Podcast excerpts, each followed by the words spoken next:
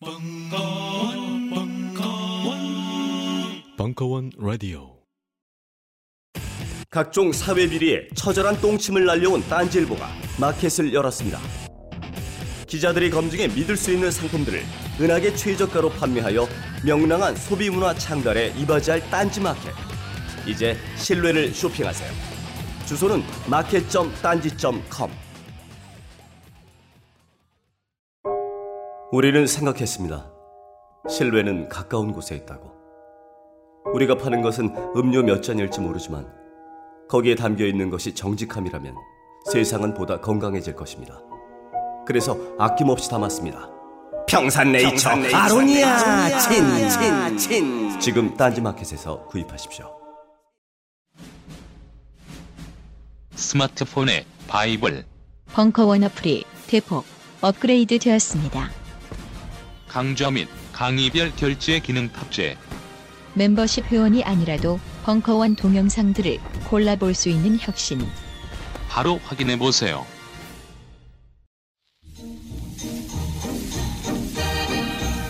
강신주 이상용의 30금 시네마 4강 살로 소돔의 120일 3부 10월 6일 강연 여기 몇몇 분들이 아까 막 하품하고 그래. 뭐 이렇게 이게 뻗팅기고들 있는지 모르겠어요. 처음에도 그랬다고요. 우리가 항상 언제 끝나냐면 2시 반, 3시에 끝나. 묘하죠, 요 시간이. 어, 대중교통수단이 4시에 열리니까. 그러니까 막 저보, 저보 뭐라 그러죠. 한 시간만 더 놀아주지. 전철 탈 때. 우리는 그때 딱 가. 깔끔하게. 선생님이 하나 하시죠? 이거 이제 끝나고 아까 얘기했지만 2시쯤 음, 2시쯤에 여기 저 배달이 올 거예요. 그리고 그분이 오면 그냥 그냥 끝낼 거야. 이거 안 해도. 일단 닭이 왔으니까. 여기다 이렇게 깔고 저 테이블 가지고 해서 편하게 이렇게 좀 식사도 좀 하시고 뭐 저뭐 그렇게 하시면 될 것 같아요. 네.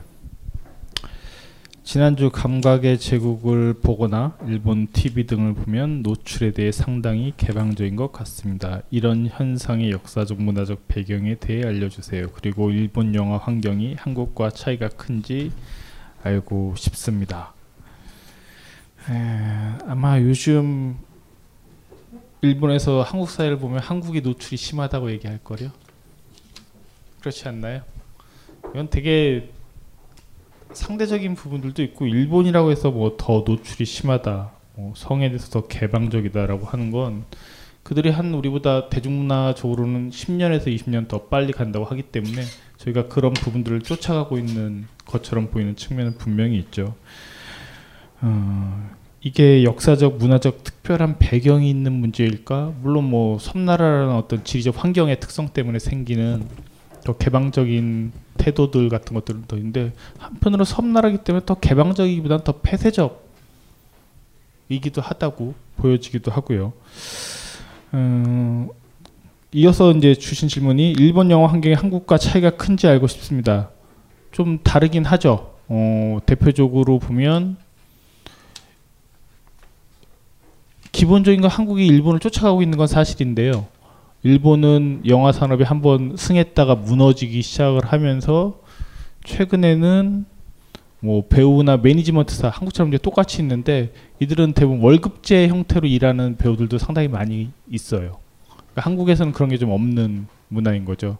아마 한국도 어느 정도 또 이렇게 배우분들이 많아지고 또 단계가 흘러가다 보면 그런 것들이 또 바뀔 수 있다라고 생각하기 때문에 사실은 지금 현재 차이가 크다는 게 큰 의미가 있는지는 잘 모르겠어요. 계속 돌고 돌고 좀 변화가 있을 것이고 일본 영화 산업계만 놓고 보면 일부 mainstream을 제외하고 독립 영화나 저예산 영화들 시장은 거의 다 무너져 버렸어요. 근데 10년 전, 20년 전만 해도 그렇지 않았거든요. 그때는 일본 영화가 더 훨씬 더 더 승했던 시절이 있었는데 지금 다 무너져 버렸다고 하는 것은 한국도 앞으로 그렇게 될 수 있는 환경이 농후하다는 것. 예를 들자면 최근에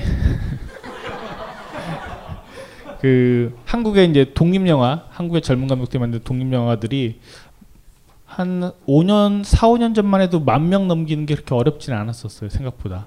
그렇게 되는 영화들도 많이 있었고. 근데 지금은 만 명커녕 5천 명 넘기는 경우들도 어려워요. 올해는. 더더욱 3천 명, 4천 명 하면서 다 끝나버려 스코어가. 한때는 만 명을 넘길 법한 영화들이 그렇게 되어버린 것은 한국에서 다양성 영화 시장들이 다양하게 펼쳐지면서 사실 그 안에서 또 다른 위계 질서와 계급들이 생겨버린 거예요. 소위 그 아트버스터라고 하는 용어 자체가 상당히 폭력적인 현상을 낳았어요. 원래 이제 천석 뭐 천만 넘어가는 뭐 대형 그 배급망을 가지고 있는 영화들은 논외로 칩시다. 그들은 어차피 우리가 신경 쓰지 않아도 잘 먹고 잘살 거니까요.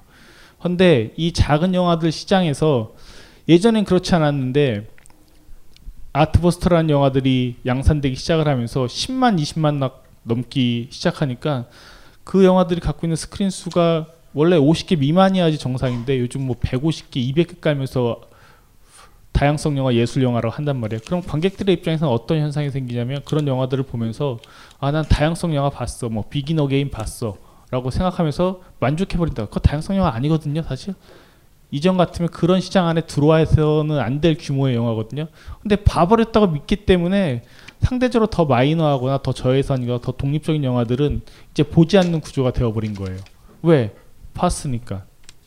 그 안에서 질서가 생겨버린 거예요. 이 다양성 영화나 독립 영화나 저예산 영화나 아트하우스 영화 시장 안에서 블록버스터가 생겨버리고 아예 안 된 영화 생겨버리고 이 비닉빈 부익부가 예전에는 mainstream 영화와 비주류 영화 사이에서만 형성돼 있었다면 이게 비주류 영화 시장 안에서 또 다시 나누어 버리는 양극화 현상이 가열화되기 시작을 하면서 올해는 그것이 극단적으로 나타난 한 해가 되어버렸어요. 그래서 지금으로서는 별로 좋지 않은 상황이 분명하다. 젊은 감독들이 아무리 영화 잘 만들어도 사실 시장 안에서 이렇게 뭔가 의미 있는 족적을 남기긴 힘들다. 더더군다나 여기에 이제 비평이라고 하는 것도 거의 의미가 없어진 시대가 되어버렸기 때문에 영화 비평이 예전에는 영화가 망해도 영화 비평이 어떤 것들을 보존해주는 그게 뭐 꼭 의미가 있느냐 없느냐라고 따질 수 있는 문제긴 한데 그것이 작품적으로나 작가적으로는 의미를 남기면서 넘어갈 수 있는 그런 기록 문화가 있었다고 한다면 지금 그 문화조차도 사라지기 시작을 하면서 시장으로서만 평가받는 거죠. 그게 뭐 자본주의 사회에서는 더 정당한 거 아니냐라고 생각할 수도 있는데 비평이라고 하는 것이 갖고 있는 가장 유일한 순기능은 그것이 시장에선 비록 망했다고 할지라도 어떤 작품적으로나 가치론적으로는 이렇게 얘기해 볼 수 있다. 이건 기억해야 된다라고 말해 주는 순간에 그 작품은 남을 수 있거든요. 그리고 그 감독은 그 다음 영화를 찍을 수도 있게 되는 조건들이 형성되는데 지금 그 시장도 그 조건도 다 무너져 버린 시대가 되어 버렸기 때문에 뭐 별로 좋지는 않다라는 게 제 솔직한 심정입니다. 네. 예, 제가 하나 할게요. 직접 경험해보고 그것에 대한 피드백을 받아 생각과 행동의 변화가 자연스러운 것인지 간접 경험으로 예를 들면 책 등을 통해 그것에 대한 것을 생각하여 직접 경험을 하기 전에 미리 행동을 변화시키는 것이 자유로 자연스러운 것인지 이게 뭐 제가 철학의 전형적인 문제예요. 그 지행 지행이라고 그러죠 아는 거예요. 이게 항상 항상 두 달이라고 그랬잖아요. 이거 알잖아요. 어, 책을 통해서 알잖아요. 배웠잖아요. 이게 먼저 가서 직접 경험으로 끌고 갈 수도 있고요. 직접 경험을 먼저 해서 책이 읽힐 때도 있어요. 이게 두 다리가 같이 가는 거예요. 이게 항상. 이게 제일 문제가 계속 책만 읽는 거죠. 이러면 가위가 쭉 찢어져요. 계속 경험만 하는 거예요. 무슨 말인지 알죠? 근데 우리는 그러지 않아요. 이렇게 걸어가요. 이렇게. 에? 무슨 말인지 알죠? 지와 행이 일치된 적은 없어요. 사람은. 그럼 이렇게 뭐 강시야 강시. 오래 못 가요. 어떨 때는 책으로 성찰할 때가 있고요. 어떨 때 삶에 올 때가 있어요. 이게 잘 돼야 돼요. 예, 그, 그, 그 방향 그렇게 가니까 뭐 이런 질문은 하지 마시고요. 쓸데없는 질문이에요. 이게. 그러니까 아, 알잖아요. 어떤 연애를 잘하면 소설책이 읽히고 소설책을 잘 읽고 영화에 감동을 받으면 그런 연애를 하기가 쉬운 거죠. 그렇게 가는 거예요. 그리고 그 걸음이 끝날 때 직접 경험과 간접 경험이 끝날 때 우리 죽은 거예요. 그렇게 될 거예요. 우리는 계속 계속 걸어가는 거예요. 그래서 합일 이런 거 없어. 아는 거와 사는 게 일치된다 이런 거 없어. 그, 그 뒤진 거예요. 그냥 강시가 됐거나 그 불가능해요. 그 제가 제일 싫어하는 게 그거죠. 아는 거와 행동하는 게 일치한다. 아 일치되지 않아요. 누구도. 일치는 어떤 느낌이냐면 이런 느낌. 이렇게 걷다가 내가 이 발이 이렇게 쑥 올 때 이 순간에 살짝 평행선이 되지. 이때 이때 느낌이야. 이런 느낌 이런 느낌. 어, 제가 무슨 말인지 아시겠죠? 이렇게 스치듯이 살짝 올 때 있죠. 맞아. 어, 내가 개태에서 읽었던 사랑을 하네. 살짝 지나가는 거. 근데 진짜 지가 사랑을 하다 보면 나중에 또 이렇게 돼. 개태가 모르는 게 많구나. 뭐 이렇게도 되는 거예요. 음, 그럼 위대해지는 거니까. 선생님도 네. 동물의 양육, 약육강식 논리와 파쇼의 논리가 비슷한 느낌이 듭니다. 비슷한 게 아니라 아까도 이강 선생님이 얘기했던 것처럼 똑같아요. 파시즘의 논리는 약육강식의 논리예요. 그래서 지배자, 권력자, 강자가 되기 위해서 온갖 것들을 갖다 이- 이끌어 쓴다고요. 뭐 예를 들어서 잘못 이해된 니체의 경우 파시스트들이 니체를 잘못 가져오면서 어떤 그 주인의 논리 이런 것들을 일종의 야국강식의 논리에 맞춰가지고 다시 재해석했던 부분들은 유명한 사례 중에 하나인데 야국강식의 논리예요 파시스트의 논리 그래서 늘상 그 지배자 권력자 입체에 쓰기 위해서 피지배자들이나 밑에 놓여 있는 계층들을 어떤 식으로든 억압하려고 하는 온갖 것들과 수단과 방법을 가리지 않는 방식되고 생물학적으로 우생학적인 논리를 근거로 삼아서 우리가 우수한 민족이다, 쟤는 열등한 민족이다라고 하는 것도 역시 파시즘의 가장 기본적인 논리예요. 어, 그러시면서 남자의 본성 같은 지배욕도 생각나고요. 그건 본성과는 좀 다른 문제예요. 그러니까 약육강식의 논리는 동물이 갖고 있는 기본적인 논리이고 인간에게도 어떤 정도 있는 측면이긴 하지만 그것이 사회학적으로 적용될 때 파시즘이 작동을 하는 거지 본성을 가지고 있는 남성의 지배욕 여성은 또 여성 나름대로 또 어떤 방식의 지배욕들이 있거든요. 그 구조 안에서 그것들은 인간이 갖고 있는 하나의 특성이기 때문에 지배욕이라는 것을 단순히 약육강식의 논리하고 비교해서 생각하지는 말았으면 좋겠어요. 왜냐하면 지배하고 싶어하는 욕망이 있는 건 누구나 다 본성인데 그렇다고 해서 지배하고 싶다고 해서 다 약육강식의 논리로 약자들 다 죽었어. 강자들 내가 다 환대해 줄 거야. 이렇게 말하진 않잖아요. 지배욕이 있는 사람이 있다고 해서 다른 차원의 문제이기 때문에 헷갈리지 않았으면 좋겠습니다. 아, 뭐 속도감 있게 진행된다. 그 다기우기 때문에 사랑하는 감정을 느끼는 사람과 떡을 치는 상대와 분리가 되어 있는데요. 떡이라는 전문 용어가 나왔어요. 사랑하는 사람과는 섹스가 만족스럽지가 않고요. 성적 만족을 주는 상대와는 대화가 안 통합니다. 사랑하는 사람과 성적 결합의 만족이 일치했으면 좋겠다는 바람이 있는데요. 원래 이런 건가요? 몸으로 하는 대화예요. 섹스는 무슨 말인지 아시겠죠?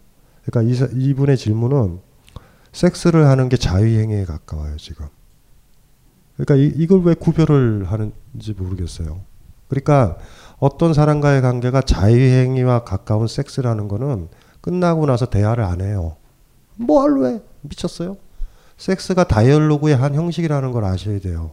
그러니까 섹스를 안 하더라도 손잡고 산책하는 걸로도 돼요. 이, 이- 그러니까 이분은 지금 자의행위로 생각하는 거거든요, 사실은. 어, 음. 그러니까 이렇게 생각하지 마시라고요. 그러니까 이, 이 괴리는 거기서 벌어지는 거예요. 성적인 쾌감을 주는 사람과는 대화가 안 된다. 어, 글쎄요. 뭐 하셨어요? 서로 만져주면서 서로 그 사람 마음 읽으려고 하지 않았나요? 그러니까 자기가 자기가 그냥 쾌감으로 그냥 육박해 간 거예요, 그냥 이 사람은. 음, 이제 그렇게 되는 거니까 뭐 그 제가 짧으니까 하나 더 할게요. 음. 지인 두 명이 싸웠습니다. 형과 동생 사이였는데 형에게 싸가지 없이 눈을 부릅뜨고 대들었습니다. 형도 격분해서 큰 소리를 냈습니다. 둘은 서로 서먹해진 상태입니다. 동생이 좀 성격이 있고 고집도 있는데 형은 좀 트인 민주적으로 합리적인 성격입니다. 아마 이분은 형일 거예요. 동생이 좀 파쇼적인 성격인데 인사도 잘 안 하고 카리스마 따지고 그럽니다. 어떤 결말이 좋을까요? 또한 제가 해줄 건 없는 어, 없, 없을지요. 그, 그 그쵸. 뭐 이런 이런 거죠. 이렇게, 이렇게 둘이서 이렇게 그냥 티격태격 하시는 거예요. 무슨 뭐 해줄 게 뭐가 있어요. 그냥 계속 받아주고요. 동생은 지랄하고 이렇게 가는 거예요. 관계가 그렇게 만들어지는 거예요. 때때로 관계들이 항상 이렇게 돼요. 쟤는 왜 이렇게 무례하지? 무례를 불러요. 이게 문제가 이 묘한 거예요. 굉장한 의지력이 아니면 그걸 통제를 못 해요. 그러니까 이게 이거 진짜 위험한 말인데 주먹을 부리는 부, 부르는 캐릭터들이 있어요. 그러니까 얘기하면 되는데 얘기를 안 해. 꿍꿍꿍꿍 하다가 뭐 뭐 뭐 뭐 그래서 뭐 하면은 나 그거 싫었는데 이러잖아. 이러면 안 된다고. 왜냐하면 어렸을 때 그렇게 자라서 그래. 자기 얘기를 하게 되면 거부를 너무 많이 당했던 사람들은 뭐 자기 주장을 하면 뭐해. 아버지가 원하는 대로 어디 갈 텐데. 그러니까 그거를 그러면 꿍꿍 하다가 씨발씨발 한다고. 그러니까 그러니까 꿍꿍 하면 그냥 꿍꿍으로 가면 돼요. 그 나중에 가서 꼭 한마디를 해서 서로 갈등이 벌어지거든요. 그러니까 이거는 힘들어요. 한 사람이 통제해. 그러니까 굉장히 훌륭한 사람을 만나면 괜찮죠. 네 얘기 해봐. 이렇게 이렇게 인생을 진짜 바꿔줄 수 있는 어떤 사람을 만난다라는 건 로또 맞는 거랑 비슷해 이건. 근데 대개는 이제 비슷한 사람을 만나죠. 좀 자기가 수동적으로 좀 그렇게 처하고 이런 사람들은 강하게 자기를 끌어줄 사람을 또 만나. 그러면서 또 불만을 가져요. 왜 지주장을 하냐고. 근데 돌아보면 지가 지주장을 한 적은 없어. 대개. 그러니까 이것도 똑같은 경우에 자기가 안 가진 건데 그걸 또 가지려고 그러는 것 같아. 둘 다가 많이 좀 변해야 돼요. 이거 자체가. 뭐 이런 경우가 있잖아요. 굳이. 그러니까 이제 이런 문제들은 그런 문제죠. 뭐, 뭐 그런 문제고 두 분이서 다 이렇게 협조하는 거예요. 2인 삼각이라고 그러나요? 둘이 줄 묶어서 이렇게 걸어가는 것처럼. 음. 본인이 그렇게 하기 때문에 근데 이제 본인은 굉장히 합리화를 잘해요. 어? 형은 좀 트인 민주적으로 합리적인 성격입니다. 지금은 그냥 동생이 싫은 거야. 근데 정확하게 싫으면 안 만나면 되잖아. 근데 동생이 좋은 거예요. 그래서 만나고 지금 노는 거야. 좀 있으면 또, 또, 또 이래요. 또, 또 이렇게 계속 이럴 거야. 또 계속 이런 질문을 할 거야, 또. 어, 이렇게 되는 거예요, 그냥. 이렇게 주구장창. 어, 이렇게 계속 가요. 형도 격분해서 큰 소리를 냈습니다. 민주적이라며. 둘은 서로 서로 서먹서먹해진 상태입니다. 동생도 한번 생각을 해볼 거예요. 저렇게 민주적이고 온화했던 형이 왜 화냈을까? 좀 가라앉고 형도 이제 좀 이렇게 가라앉고 하면 다시 또 관계가 시작하고 또 싸워요. 동네 꼬맹이들 알죠? 졸라게 싸우고 울고 씨발 너라 안 놀아 하고 가는데 그 다음날 또 놀아 애들. 그리고 또 싸우고 또 울고 또 울고 그래. 그러니까 행복하신 분이에요. 음. 지인 두 명이 싸웠습니다 하면서 자기는 빠진다? 지인은. 하여 지인은 지인이다. 나는 나를 알고 걔도 아니까. 네, 어쨌든지 간에. 그 뭐 지인 두 명이 싸웠는데 뭐 이렇게 고민을 질문을 해요? 이렇게 비겁하게 그냥 저 동생이 싸가지가 없어요. 저는 민주적인데. 근데 그렇지는 않은 것 같아. 티격태격 재밌게 지내시는 것 같아요. 티격태격. 이러고 사는 것도 한 인생 괜찮아요. 그냥 싸우다 와야 하고. 네, 파시, 파쇼적이고 난 민주적이다. 이 도식도 웃겨. 참 민주적이지도 않아요. 형도 격분해서 큰 소리를 냈습니다. 어, 어, 선생님도 하나 하세요. 똥 먹는 여자를 한 다리 건너안다. 그녀에게 외도란 애인 아닌 놈의 똥을 먹는 것이란다. 무슨 심리일까? 그녀에게 결혼이란 똥의 배타적 소유권 계약이려나. 뭐 이상한 걸 다 선생님한테 줬어요. 되게 핵심적인 문장은 똥 먹는 여자를 한 다리 건너한다라는 것 같아요. 한 다리 건너하면 모르는 거거든요.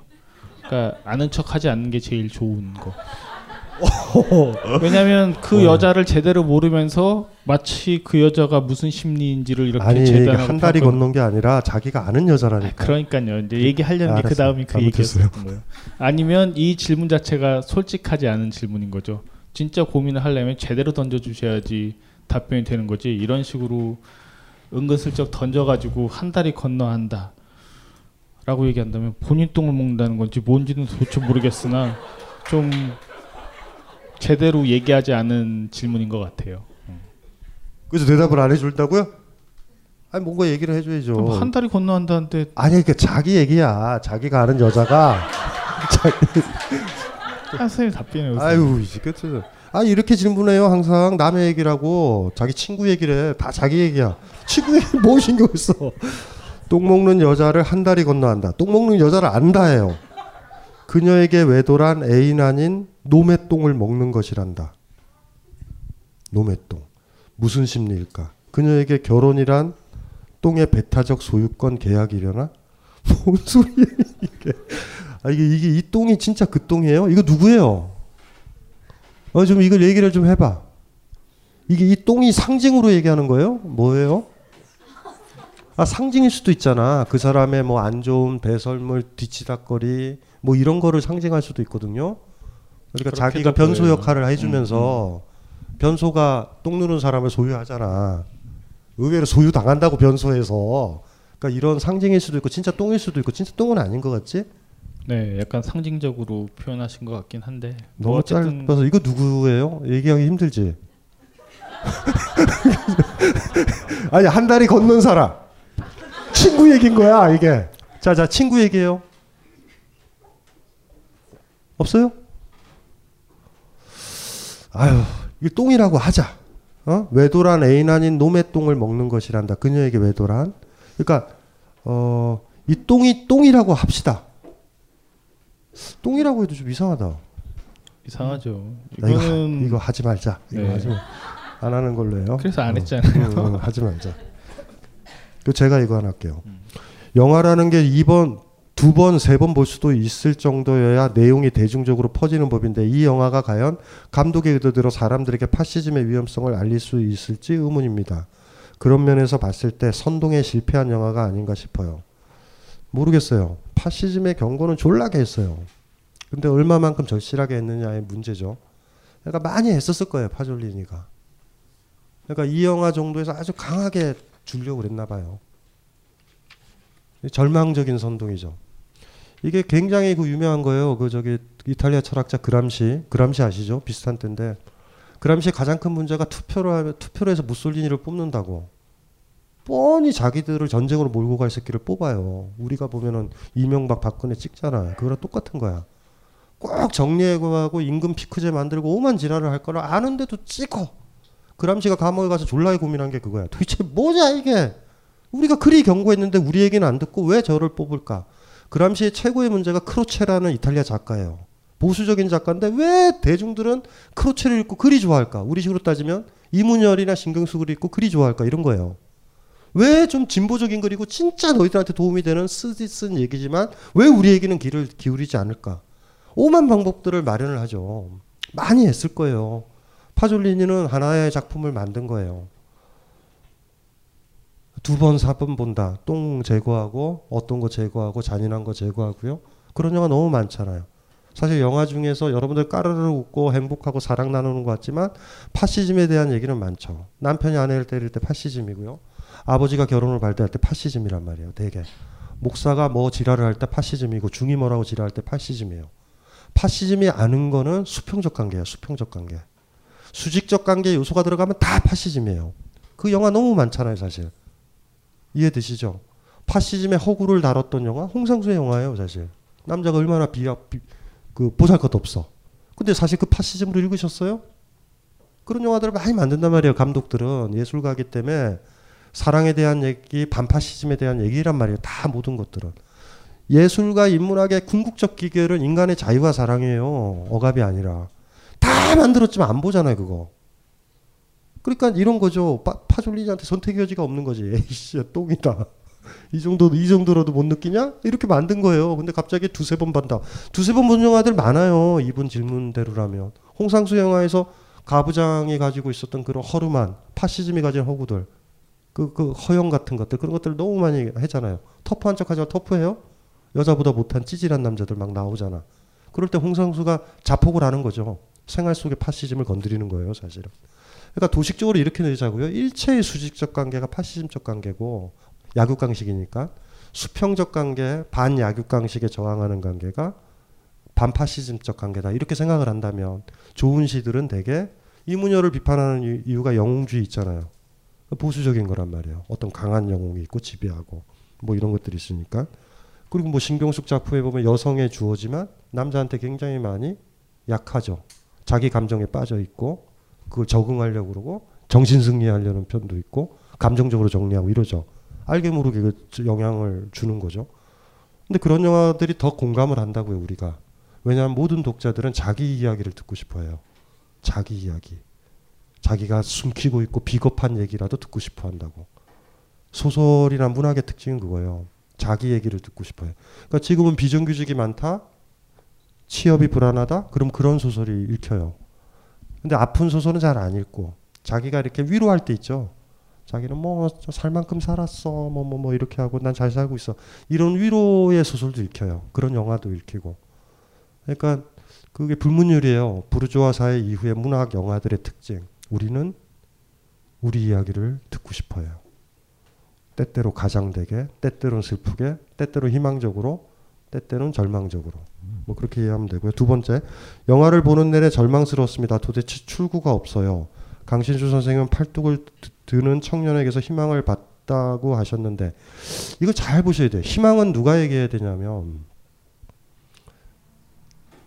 제일 비천한 인간은요 낙천주의자예요. 낙관주의자. 옵티미즘이라고 그러죠. 잘 될 거야 이런 애들. 뭘 잘 돼요? 가장 성숙한 건 비관주의에서 시작돼요. 비관, 패시미즘. 이거보다 더 나빠질 수 없다 해서 생겨요. 되게. 파졸리니 영화의 깊이는 거기서 오는 거예요. 어, 뭐잘될 거야. 해리포터처럼. 그 낙관주의요. 선이 이길 거야. 알잖아요. 현실이 그런가? 안 그렇죠. 성숙한 사람은 패시미즘을 가지고요. 어린애들 보면 다 잘 될 거라고 생각하지. 내일 한번 조금만 공부하면 1등 할 거라고 생각하죠. 패시미즘의 깊이에 바닥까지 다다라야 돼요. 그러니까 절망한 사람이 꿈꾸는 희망과 절망의 폭이 적은 사람이 꿈꾸는 희망은 다르다고. 절망을 퉁치기 위해서 희망을 가지면요. 여러분들 인생은 절대 좋아지지 않아요. 어디까지 바닥까지 가야 된다고. 제가 누누이 비교를 하지만 사람이 어디까지 아픈지 엑스레이 정확하게 찍, 찍, 그 찍고 아, 말기 암이다라는 거 정확하게 알고 거기서부터 출발하는 거 아니에요? 자기 상태에서 절망하지 않고 그쵸? 절망적인 상황을 직면하지 않고 치료를 꿈꾼다? 있을 수 없어요. 어린아이한테나 먹히지. 천국이 있을 거야, 얘야. 그곳에 가면 안 아플 거야. 이런 얘기? 낙관주의를 피하셔야 돼요. 낙관주의가 제일 비겁한 방법 중에 하나. 안 할 거야. 내가 노력하면 될 거야. 안 돼요. 지금 현 정권에서 뭐가 돼? 안 되지. 안 된단 말이에요. 비관이 아주 깊어야 사회 변화를 꿈꿀 수 있어요. 씨발 이거 막장이다. 이 느낌. 삶에서의 그 비관의 힘은 있어요. 그 예를 들면 이제 박인환 같은 경우 같은 경우 패시미즘의 미래 뭐 이러죠. 목마와 승려. 거기서 어떤 절망을 봐요, 사실은. 박인환이 만만치 않아요. 김, 김춘수랑 제가 다르다 그랬잖아요. 너저분하게 당신이 내 이름을 부르기 전에는 이런 게 아니에요, 박인환은. 이러고 보면 그 도저한 패시미즘이 있어요. 저는 거기서 희망을 분다고. 박인환의 일관적인 건 패시미즘이에요. 박인환의 시는 다 우울해요. 다. 그래서 매력적이에요. 뭐 그냥 모더니즘이라 부르기 힘들어요. 6.25를 겪었던 박인환인데 절망을 겪었고요. 시체 썩는 냄새를 겪었었던 박인환인데 그건 전혀 좀 다른 것 같아요. 희망은 절망의 깊이에서 찾을 수 있을 것 같아요. 저는. 음. 그게 이런 거죠. 아, 상황을 다 알아. 너무 안 좋아. 그럼에도 불구하고 희망이에요. 희망의 앞에는 그럼에도 불구하고 들어가야 돼. 그럴 때 희망이에요, 그게. 무슨 말인지 알죠? 그럼에도 불구하고 꼭잘될 거야. 어머, 좋아. 언제가 좋을 거야. 하나도 안 변해, 하나도. 희망은 앞에 뭐 붙는다고요? 그럼에도 불구하고. 곧 죽을 것 같은데, 그럼에도 불구하고. 이럴 때 희망의 무게가 있지 않아요? 음, 음. 그거라고 생각을 하시면 될 것 같고요.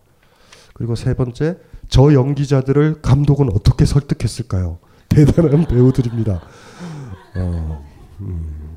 아까도 얘기했잖아요. 뭐 이건 어렵진 않죠. 어, 영화 텔레비전에 내가 나온다면 정말 좋겠네. 여러분들도 초콜릿 똥을 먹는데 나와. 어? 그 나, 나갈 것 같아, 안 나갈 것 같아. 나간다고. TV, TV, 영화에 나오는데 뭔 걱정을 해요. 잘릴까봐 문제지 편집 때. 더잘 키웠어야 되는데. 똥을 똥을 더 또또 또 혐오스럽게 먹었어야 되는데 이런 후회가 남지. 어 그때 너무 달게 먹은 것 같다. 뭐 이런 이런 거. 영화잖아요. 우리가 저 인간의 욕망 중에 하나가 또 다른 분 질문인데 인정받고 싶고 남이 알아줬으면 좋겠고, 그러니까 무시당하지 않은 느낌. 음, 스타가 되려는 게 그런 거잖아요. 그래서 학창 시절에 공부 못했던 아이들이 스타 되려고 그러잖아. 한 방에 노또 한 방이잖아요. 걸그룹도 되고 이러는 거야. 남들이 나를 봐주고 나를 안다고 말이에요. 인정받고자 하는 거. 이건 꼬맹이 때부터 욕망이잖아요. 한 방에 하는 게 스타 되는 거잖아요. 아이들이 절망하니까 대학 가도 의미도 없고 의미도 없고 하니까 예쁘장한 아이들이 올인하는 거죠. 스타가 돼야 돼요. 물론 뭐 나중에 되면 뼈저리게 알죠. 음, 남의 시선 속에 산다라는 것처럼 불쌍한 인생이 없으니까. 어느 날 그렇게 남의 시선을 받다가 남이 나를 안 봐줬을 때 죽어요. 네? 스스로 삶을 살다가 자기 삶을 사는 거죠 이쁘게 남이 봐도 오케이 안 봐도 오케이 이래야 건강한 삶이잖아 매사에 남의 눈치를 봐고 발악을 하죠. 그 여배우들 보면 슬프잖아요. 조금만 나이 들어도 망가지고. 그리고 자기가 옛날에는 잘 돈 잘 썼다고 생각해서 막 쓰다가 부도나고 이런 사람들 많이 봤지. 옛날처럼 비슷하게 쓰고 싶은 거야. 헤어샵도 거기 가야 되고. 이런 걸 하는 거야. 남이 보니까. 그냥 내가 시장 가서 물건 사면 되죠. 그러니까 돈이 있을 때 많이 쓰고 없으면 아껴 쓰고 이러면 되는데 남 눈치를 봐요. 가난한 거 보이면 안 돼. 그저 연예 기사 보면은 연예인들 그런 거 많이 있죠. 40, 50 먹었는데. 그게 그런 거예요. 남의 눈치를 먹고 사는 것들은 비루해져요, 삶이. 당당해야 되니까. 이거 됐고 세 가지 질문. 파시즘에 저항하기 위해서 사랑을 하라고 하셨는데요. 사랑을 하고 생활을 하기 위해서는 경제 생활을 하게 되는데 경제 생활을 위해 일을 하다 보면 나를 편하게 아, 나를 평가하는 직급 높은 사람들 앞에서는 또 당당하지 못하고 수그러들게 됩니다. 당당하게 맞서기 위해 어떤 노력을 해야 하는지 조언 부탁드립니다. 제 능력을 더 키우는 게 해결책일까요? 이것도 계속 반복되는 테마인 거죠. 항상 악순환이에요. 사랑을 하잖아요. 누군가를 진짜 사랑을 하잖아요. 사랑을 하면 당당해져요. 진짜 사랑의 기준이 그거예요. 그래서 우리가 사랑을 꿈꾸는 거예요. 사랑을 하면 비범해지고 힘이 있어져요. 이런 변명은 하지 마세요. 내가 너 때문에 비굴하게 그걸 했다. 거짓말이에요. 아, 이를 파는 거예요, 대개가. 자기가 무서웠던 거야. 아이 눈 보고 그 얘기를 하세요. 그러니까 저꼭 이제 파업하는 그 저기 MBC PD 뭐 이런 애들 만나보면 항상 그렇죠. 마지막 비겁이 그거야. 아이들 때문에. 아이들이 나중에 나이 들어서 그럴 거란 말이에요. 지랄하네 지가 무서워놓고서 왜 내 핑계를 대. 인간이 가진 마지막 비겁은요. 사랑하는 사람을 위해서 비겁을 선택했다 그런다고. 근데 그때 정확하게 알아야 돼. 내가 무서워서 비겁을 선택한 거야. 되게. 사표 툭 던지고 아이 딱 보면 되죠. 제가 저 옛날에도 그 어떤 글을 썼는데요. 사장이 있어. 사장이 여기 제가 그 글에도 썼어요. 이게 가래침. 가래침 뱉어서 나보고 먹으라 그래. 에? 먹잖아요. 화나죠. 꾹 참아서 먹어. 그 스트레스 있죠. 분노. 분노가 누구한테 퍼지냐면 약자한테 터진다고. 꾹 참았어요. 그리고 아이가 보니까 공부도 안 해. 그러면 팬단 말이야, 얘를. 내가 씨발 어떻게 했는데 자기가 비겁한 거예요, 그냥. 그런데 이걸 딱 나한테 줬을 때 이 새끼가 네가 뭔데 나한테 가르침을 준 거죠? 그러면은 아이한테 가서 아이 패겠어요? 오히려 어, 잘렸다 아빠. 이러지. 그래서 주변에 다 맞춰주는 사람은 약자한테 터져요. 풍선 같아 풍선. 풍선을 꾹 누르면 어디서 터져요? 약한 부분에서 터지지. 그래서 주변에서 선한 사람이다라는 얘기 들었던 사람들은 절대 만나면 안 돼요. 남의 눈치를 다 보는 사람들이야. 제가 얘기했잖아요. 세, 세, 세상에 세 가지 종류가 있다고. 법 없이도 살 사람이다. 이 사람이랑 절대 결혼하면 안 돼. 여러분을 죽일 거야. 아니면 개라도 죽여요.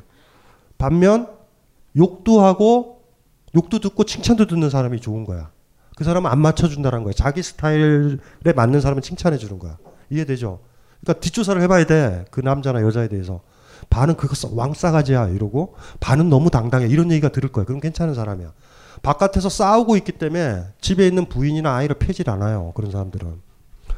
그런데 다 주변에 소문에 떠있기가 쓰레기야 그냥. 그냥 쓰레기예요. 그냥. 그 100%야 그냥 그거는. 제일 위험한 게 주변에서 다 칭찬하는 사람이야. 여러분들 친구들 중에 그런 친구 있죠. 존재감 없는 친구. 항상 맞춰주는 친구 있죠. 그 아이 조심해야 돼요. 가장 약한 골이 자기 아내나 자기 남편 아니면 자기 아이한테 폭력이 가. 사람은 그래요. 어, 이해되시죠? 그 어때요, 어때요? 남자친구. 주, 변의 평가가 어때? 반반이야? 쓰레기다와 위대하다. 반반? 그 좋은 거야. 쓰레기라고 그러면 쓰레기야. 그런 시, 똥을 꼭 먹어봐야 똥인지 알아? 근데 좋다고 그러는 건 진짜 위험하다고. 다 맞춰주는 거예요, 세계. 그런 사람도 있어. 그런 다 맞춰주는 사람의 특징들은 얼굴에 다크서클 있어, 눈에. 줄넘기 할 것 같이 이렇게 생겨 있어. 무서워 죽겠어. 아, 그 선생님도 보면 그런 사람들 있죠. 무서워요. 그래서 연쇄살인범들 보면 굉장히 부드럽고 여성적이다. 집에서는 이렇게 나비 나비 나비 날개 찍고 있다 이렇게. 물 엉은 무슨 엉이에요, 우리. 우리 또 똥도 먹는 영화를 봐놓고서 날개 그 깃털쯤이야. 그러니까 지금 뭐 뭐를 읽었죠 우리가? 그러니까 사랑을 하는데 그래서 경제 생활을 해서 이렇게 연쇄 꼬리를 물고 에이, 거짓말이에요. 그러니까 이거래야 계속 비겁해지는 거야.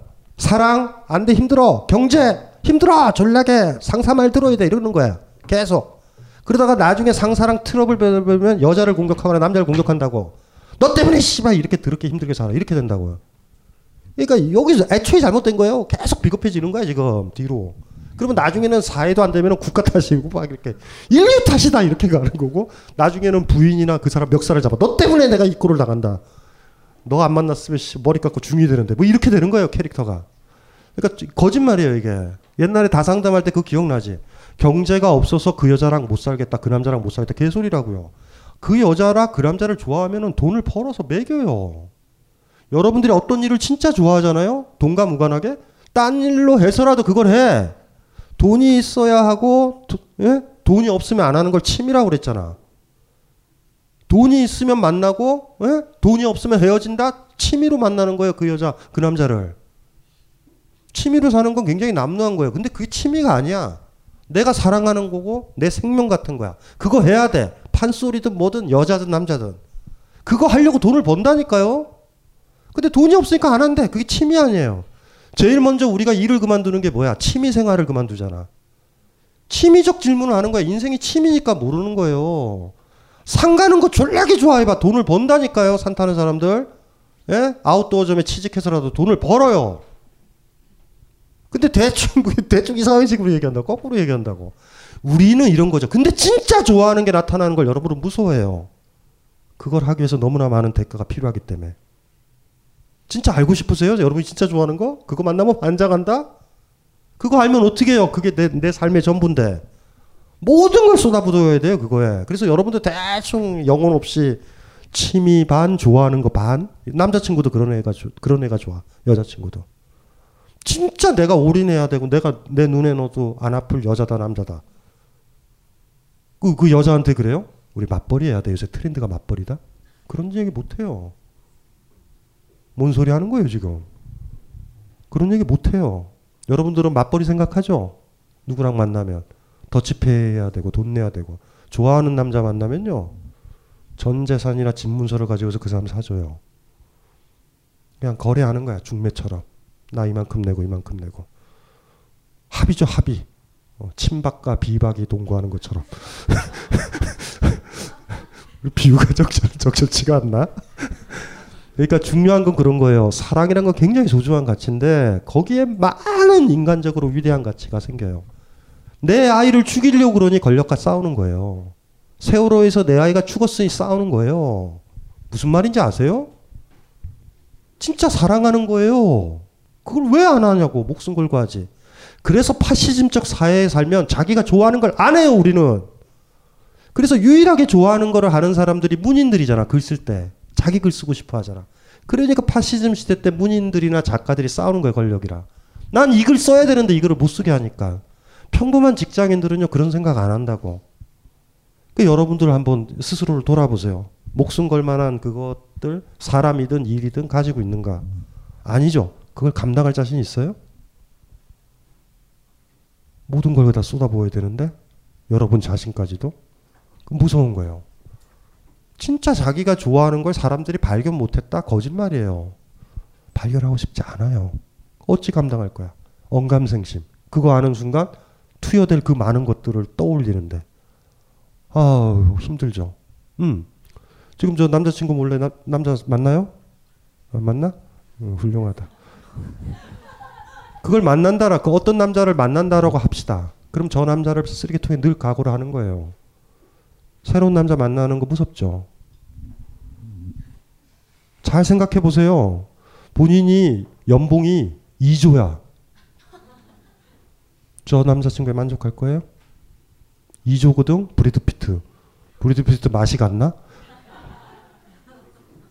악마의 유혹 같은 거예요. 감당할 수 있냐? 이런 문제예요, 그게. 그래서 우리는 안 만나는 거예요. 그 사람을 좋아할 수가 있거든. 위험하다고. 위험하지 않아요? 어? 인생이 파탄에 이를 수도 있고 나의 모든 기득권을 그 용광로에다가 쑤셔 넣어야 된다고. 어때 어때 어때? 남자친구를 버릴 수 있어요. 응? 좋아한다. 걸렸다 걸려들었다. 아이 두 커플은 무슨 뭐뭐 뭐 둘이서 계속 여기 앉아 있거든요. 지금 저 4주째 거의 저분들이 피학증이 있어요. 둘이 이렇게 계속 얘기를 해도 앉아서 좋대 그냥 둘이서 선생님이 안 하시죠. 네. 안녕하세요. 용산에서 가장 믿음 가는 조립 PC 전문 업체 컴스테이션의 이경식입니다. 당장이라도 사용하고 있는 컴퓨터를 들어다 던지고 싶을 때 그럴 때를 대비해 저희 컴스테이션이 용산 선인상가 21동 1층 130호에서 기다리고 있습니다. IT 강국에 걸맞게 믿을 만한 조립 PC 컴스테이션이 신뢰를 바탕으로 그 기회를 제공해 드리겠습니다. 궁금하신 점은 문의 주십시오. 011-892-5568번입니다. 우주 최강의 만족스러운 서비스를 제공해 드리는 저희 컴스테이션이 늘 기다리고 있겠습니다. 딴지스에게 F1 같은 존재 컴스테이션은 조용한 형제들과 함께합니다.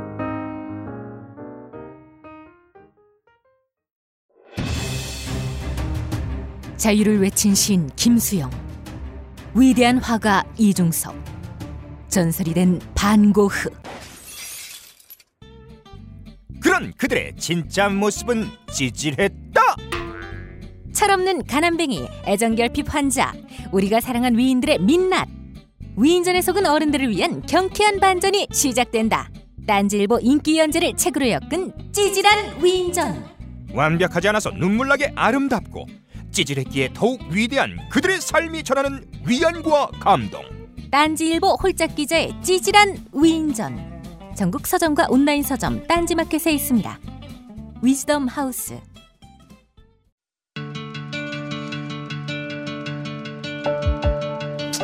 여러분들 좀 더 즐겁게 남은 여러분의 인생 동안 단 몇 초라도 더 즐거움을 기쁨을 가질 수 있는데 조금이라도 도움이 되었으면 합니다.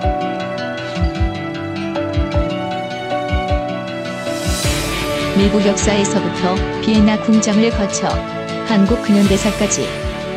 강헌이 주목한 음악사의 역사적 장면들. 음악평론가 강헌의 첫 책 출간. 이름하여 전복과 반전의 순간. 지금 바로 딴지마켓에서 구매하실 수 있습니다.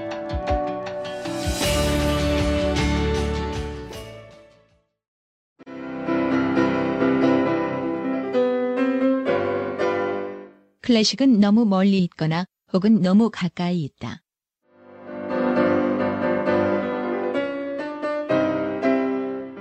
재수 없는 천재주의 예술사관이 아닌 시대 속 존재로서의 클래식 음악사. 지휘자 겸 피아노 박사의 실현과 함께하는 퍼포먼스형 강좌. 시대 정신과 음악 양식 모두를 아우르는 입체적 이해.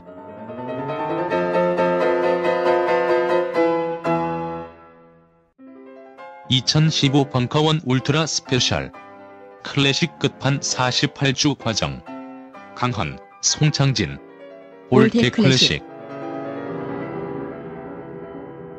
자세한 사항은 벙커원 홈페이지를 참조하세요. 피아니스트의 엔딩은 다음은 자기일 것이라는 직감이 있지 않을까 싶습니다. 맹수에게 물소대의 마지막 한 마리가 잡아먹히듯 영화 속 고자질은 마지막 한 마리가 되지 않기 위한 발악이었고 결국 마지막 고자질의 대상이 죽음을 당했죠. 저도 물소대 무리 중에 한 마리일 텐데요. 어느 순간에 순간에 맹수에게 도망을 멈추고 손을 들 수 있을까요? 에... 물소대면 맹수로부터 도망 못 치시죠. 물소가 아니어야지만 가능한 일이 되겠죠. 본인을 물소라고 느끼고 있는데 맹수로부터 도망을 친다고요? 그럼 불가능합니다. 어떻게 가능하겠어요? 그건 약육강식의 법칙 속에 놓여 있는 것이고 그 존재로 살아가고 있다는 것을 스스로 인정하는 순간에는 당연히 맹수 주문을 주문을 외우라는 거죠. 물소가 아니라 악어다. 나는 악어다. 사자다 뭐 이렇게 사자다. 근데 이게 참 재밌어요. 그리고 옛날도 얘기했잖아요. 용기가 있어가지고 어디를 뛰어내리는 게 아니라 뛰어내릴 때 용기가 있으면 보이는 거예요. 여러분들의 가장 큰 비겁함은 어떤 추상명사를 나한테는 그 능력이 없다고 생각을 해. 아, 그거 아니에요. 사랑도 그렇고 인간이 가진 모든, 모든 개념들은 증명을 해야 되는 거예요, 증명을. 매번. 매번 증명의 시기가 와요. 프로포즈 할 때 한번 듣거나 뭐 이렇게 할 때 한번 증명이 되죠. 그, 그게 유효한가? 또 어떤 삶의 계기에선 사랑을 증명을 해야 될 때가 있다고. 제가 간혹 가다 그러죠. 뭐 여자분들의 그 이쁜이 컴플렉스가 있으니까 자기 친정 어머니는 좋아한다는데 근데 누누 얘기하잖아요. 친정 어머니가 치매 걸릴 때 당신들이 어떻게 하는지 그때 증명해야 될 때가 온다고요. 아직은 얘기하지 말자고요. 아이가 대학 못 갔을 때 증명을 해야 될 때가 오는 거고요. 증명의 때가 와요. 부당한 일을 당했을 때 여러분이 용기 있음을 보여줘야 돼요. 용기가 있어서 저항하는 게 아니라 저항할 때 용기 있다는 걸 보여주는 건데 저항을 못하면 용기 없다는 걸 보여주는 거예요. 우리의 모든 영혼은 행동에 있어요. 알잖아요, 여러분들이. 알잖아. 그러니까 그거에 포인트가. 그러니까 이런 식으로 질문이 들어가면 안 돼요. 뭐 자기 자신은 뭐 물소다 뭐다 뭐다 이렇게 해서 어떤 것들을 한정을 둔다고. 그런 건 아니에요. 아주 약한 사람도 강할 수가 있죠. 친구들 중에 그런 경우 있죠. 저렇게 저렇게 참한 아이가 아버지한테 싸우는 거 보면 대단하지 않아요? 근데 그 아이가 뭐 다른 사람이랑도 계속 그러나 안 그러죠. 그때는 비겁, 비겁해지니까 갑자기 꼬리 내리는 거야. 그러니까 사는 게 힘들다라는 거예요. 매번 증명해야 되니까. 그러니까 옛날에 그 친구는 용기가 있었는데 용기가 있어서 그 행동을 한 게 아니에요. 지랄을 해서 버틴겨야 용기 있음을 보여준 거야. 보통 우린 밀려요, 되게. 그러니까 용기가 없어진 게 아니에요. 행동을 못 한 거야, 지금은. 그리고 옛날도 버팅기다가 한 거예요, 그냥. 그걸 이해를 해야 돼요. 우리가 그거 하는 거 힘든 거 알잖아요. 그거 힘들잖아. 번지 점프 때 뛰어내리는 것도 힘들고, 부당한 일을 당했을 때 no라고 하는 것도 힘들고, 이런 거 힘들잖아. 매번 한 번, 한 번 하면 좀 편해. 한 번 하면 편해요. 예를 들면 가장 센 게 대통령, 대통령. 대통령한테 한 번 하면 좋아. 난 너 싫어! 가지고 오라고 그러세요. 아, 카드, 제 카드. 선생님이 좀 얘기 좀 하고 계세요. 물소떼기 질문해 주신 분이 또 뒷장에 또 질문이 있습니다. 쾌락의 흐름과 강도, 개가 되어버린 감금된 이들의 모습이 지금의 미디어 언론 같아 보였습니다. 초코리똥의 쇼크는 숨겨놓은 설탕 먹방에 열광하는 모습 같았습니다. 어, 이건 무슨 소린지 잘 모르겠는데 어쨌든 이기기 위한 저항 또는 발악이 결국엔 죽음으로 끝났습니다. 연대의 모습까지는 가지 못했는데요. 보여주기를 통한 표현, 영화 등 극작 쓰기는 어디까지 가야 할까요? 음, 제가 제대로 이해했는지 모르겠는데 일단은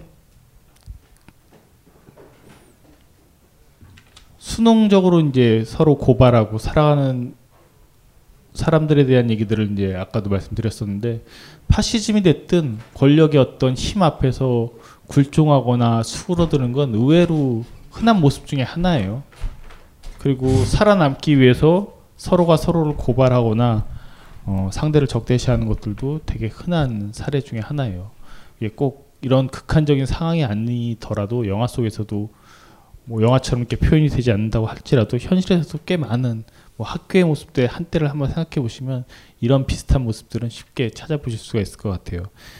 재밌는 얘기 중에 하나는 미디어 언론 같아 보였다고 하셨는데 그 최근에 이제 한국 사회가 미디어 언론 환경이 확 바뀌어 버렸잖아요. 최근 일은 아니에요. 꽤 됐죠. 이제 인터넷 매체가 창궐하기 시작하면서 전 되게 재밌었어요. 그 이제 소위 메이저 신문 언론사들 기자를 이제 한테 막 그런 그 인터넷 언론에 대한 불편함들 막 털어놓는 순간들을 이제 들었어요. 근데 저는 하나는 되게 좋았었거든요. 뭐냐면 질서가 흐트러져서 음.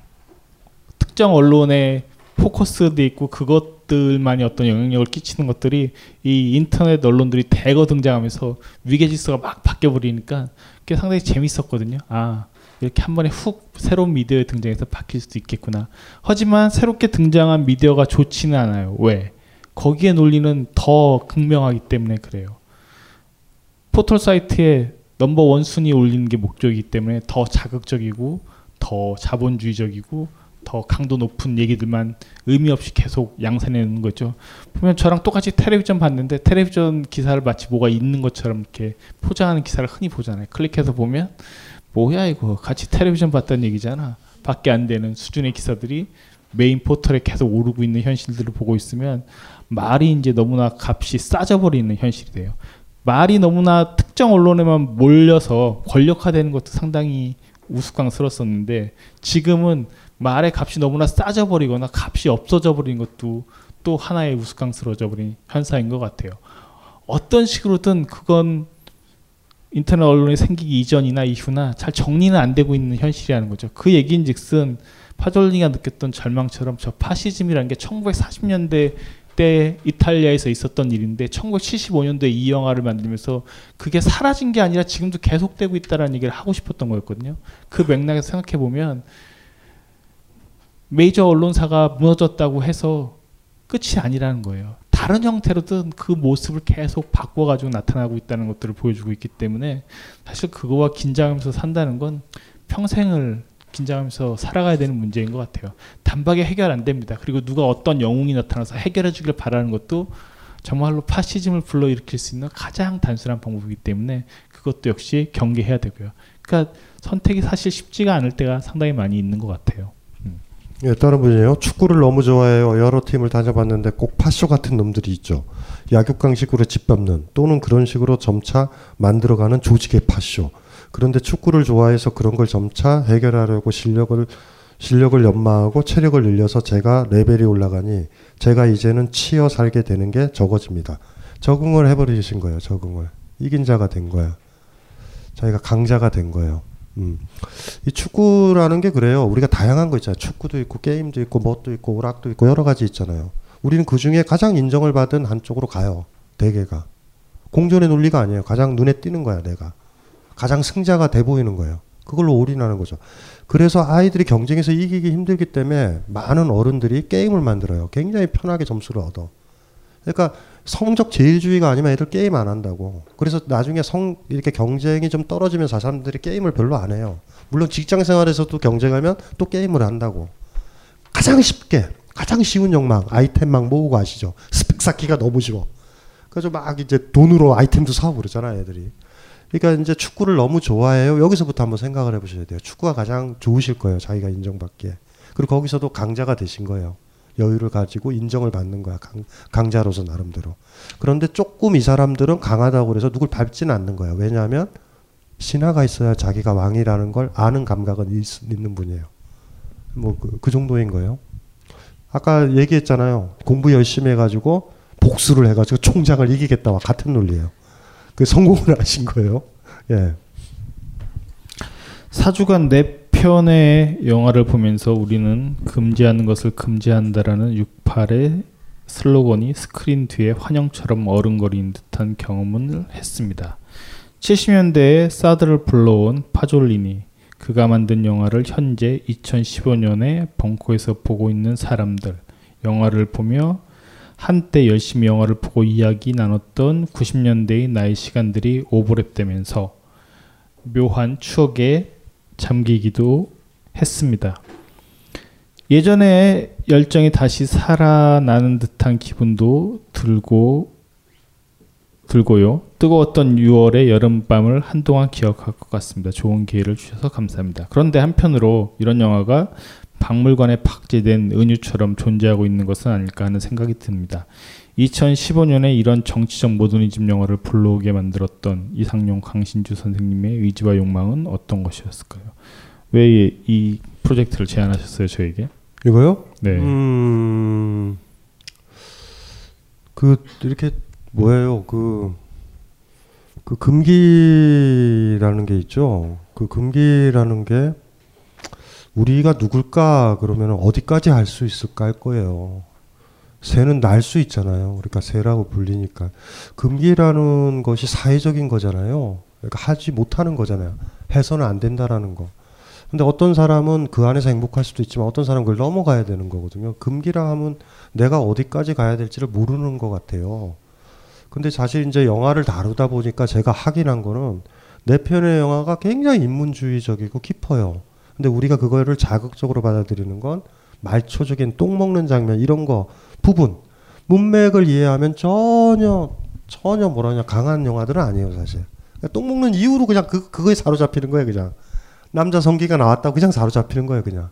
그게 어떤 의미가 있는지는 생각을 안 하는 것 같아요. 그래서 사실 이상현 선생님 보고 이제 저는 영화를 모르니까 금기와 관련된 걸 골라라 그러니까 기계적으로 나오더라고요. 시계 태워버린지 어 이거 여기 제가 소돔 소돔 봐야 되고 뭐 감각의 제국은 봐줘야 되죠. 성기도 자르니까 뭐 이렇게 해가지고 했는데 내 편을 다 보고서 받은 느낌은 뭐 신의상 때 다뤘던 영화들과 사실 그닥 많은 차이를 느끼지 못했는데 그거는 느껴지더라고요. 이분들이 다 다른 영화를 만들잖아. 왜 이 영화에서는 이렇게 자극적이었을까? 그러면 아까 질문 하나 있었잖아요.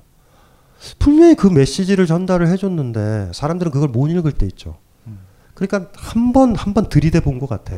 니들 염장을 다 질러 볼 거야. 그래서 영화를 봐버린 경험을 해줄 거야. 이상훈 선생님이랑 많이 공유했던 말이 있어요. 보는 거와 보아 버린 건 달라요. 봐 버렸다라는 건 부정하지 못해요. 보아 버렸다라는 거 알죠? 무슨 말인지 아시겠죠? 그러니까 보아 버리면 과거와 현재는 달라져요.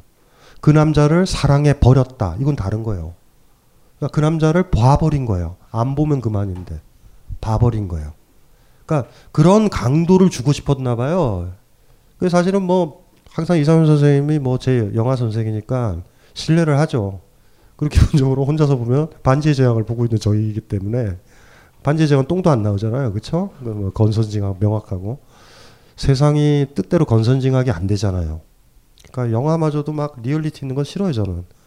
막 제가 막 칼럼 쓰고 이럴 때 보면 막 선하게 불으며 이러잖아요 사회가. 그래서 그런 영화들을 좋아해요. 선이 이기는 영화들.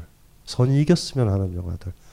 최소한 거기서 좀 편안해져요. 그러니까 막 철학하는 사람인데 영화마저도 막 이런 영화들 막 감각이 제고 아우 나 싫어요 저는. 난 너무 싫어요. 이상현 선생님이 대단하신 분이에요. 막 이런 영화들만 봐요. 지금까지. 그래서 이거는 제가 고르지 않았기 때문에 이상현 선생님이 왜 이걸 골랐는지 얘기를 하셔야 될 것 같은데.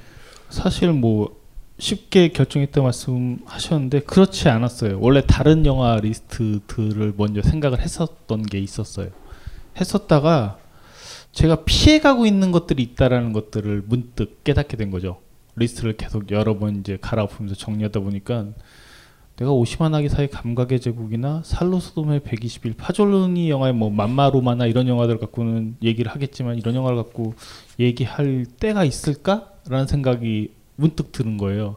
그렇게 되면서 아 그럼 내가 하기 싫어하는 영화들 한번 골라보자. 그 감독들의 예를 들어서 큐브릭의 영화 뭐예요 이게?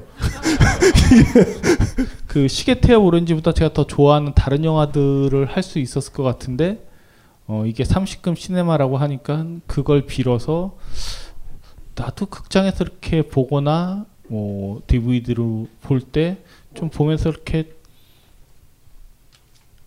뭐 이런 영화까지 내가 얘기해야 되나라고 지나쳐버리거나 약간 외면했던 영화들을 일부러 끄집어 온 거예요. 그런 쪽이 더 가까웠어요. 그래서 리스트를 여러 번 다시 재정립하면서 어, 좀 잘 안 얘기할 것 같은 영화들, 뭐 그런 영화들을 일단 우선적으로 고민하니까 그러니까 쉬워졌어요. 다- 원래 이제 애초에 다섯 편을 골라내는 게 더 쉬워졌고 그러다 보니 그것들이 갖고 있는 함의들이 뚜렷하게 보이기도 했었죠. 물론 이제 그들 중에는 어, 한국에서는 구하기가 너무나 힘들기 때문에 못 든 영화도 있어요. 예를 들어 마샹 주- 주카프의 뭐 WR 627의 신비 같은 그런 동료로 해서 만들어진 영화들도 얘기를 해보고 싶었었는데 그런 영화들은 그 판본 자체가 구입하기가 너무 힘들어서 저도 영화제 때 이제 봤었던 옛날 영화들이었었기 때문에 그런 것들은 뭐 자연스럽게 좀 제하면서 그래도 좀 구해 볼 수 있는 영화들 중에서 내가 정면으로 참 응대하지 않는 것들 한번 정면 돌파해보자라는 게 가장 큰 저한테는 이 30금 시네마를 전, 선정하는 기준 중에 하나였었고요.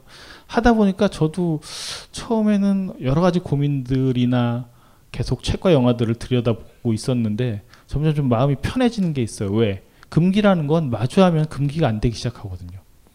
음, 저도 경험적으로 느꼈던 것 중에 하나 그거였던 것 같아요. 제가 하기 싫어하거나 별로 하고 싶어 하지 않는 얘기들을 정작 하기 시작하면 별거 아니네 라는 생각이 들기 시작하거든요.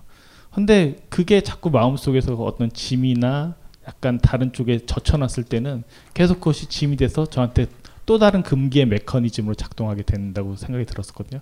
그래서 이 자리가 저한테도 흥미로운 것 중에 하나는 아마 제가 단독적으로 어떤 영화 프로그램을 갖고 강연을 하거나 책을 쓰기로 결심했다면 거의 피해갔을 영화들이었던 것 같아요. 근데 해보면서 음, 이 영화들이 갖고 있는 것들을 저도 정면으로 응시하고 여러 번 봐야 되니까 저도 이제 무감해지는 것도 있겠죠. 무감하게 보기 시작을 하면서 더 많은 생각들을 하게 되기 시작한다는 거죠.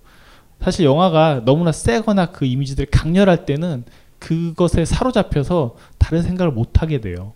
그건 당연한 거예요. 그래서 아까 두 번 보기 힘들다고 하셨던 분들도 전 되게 중요한 질문이라 생각을 하는데 두 번, 세 번 보게 되면 그것이 무감해지기 시작하고 거리를 두게 되면서 사실 세상 것들이 이제 보이기 시작을 하거든요.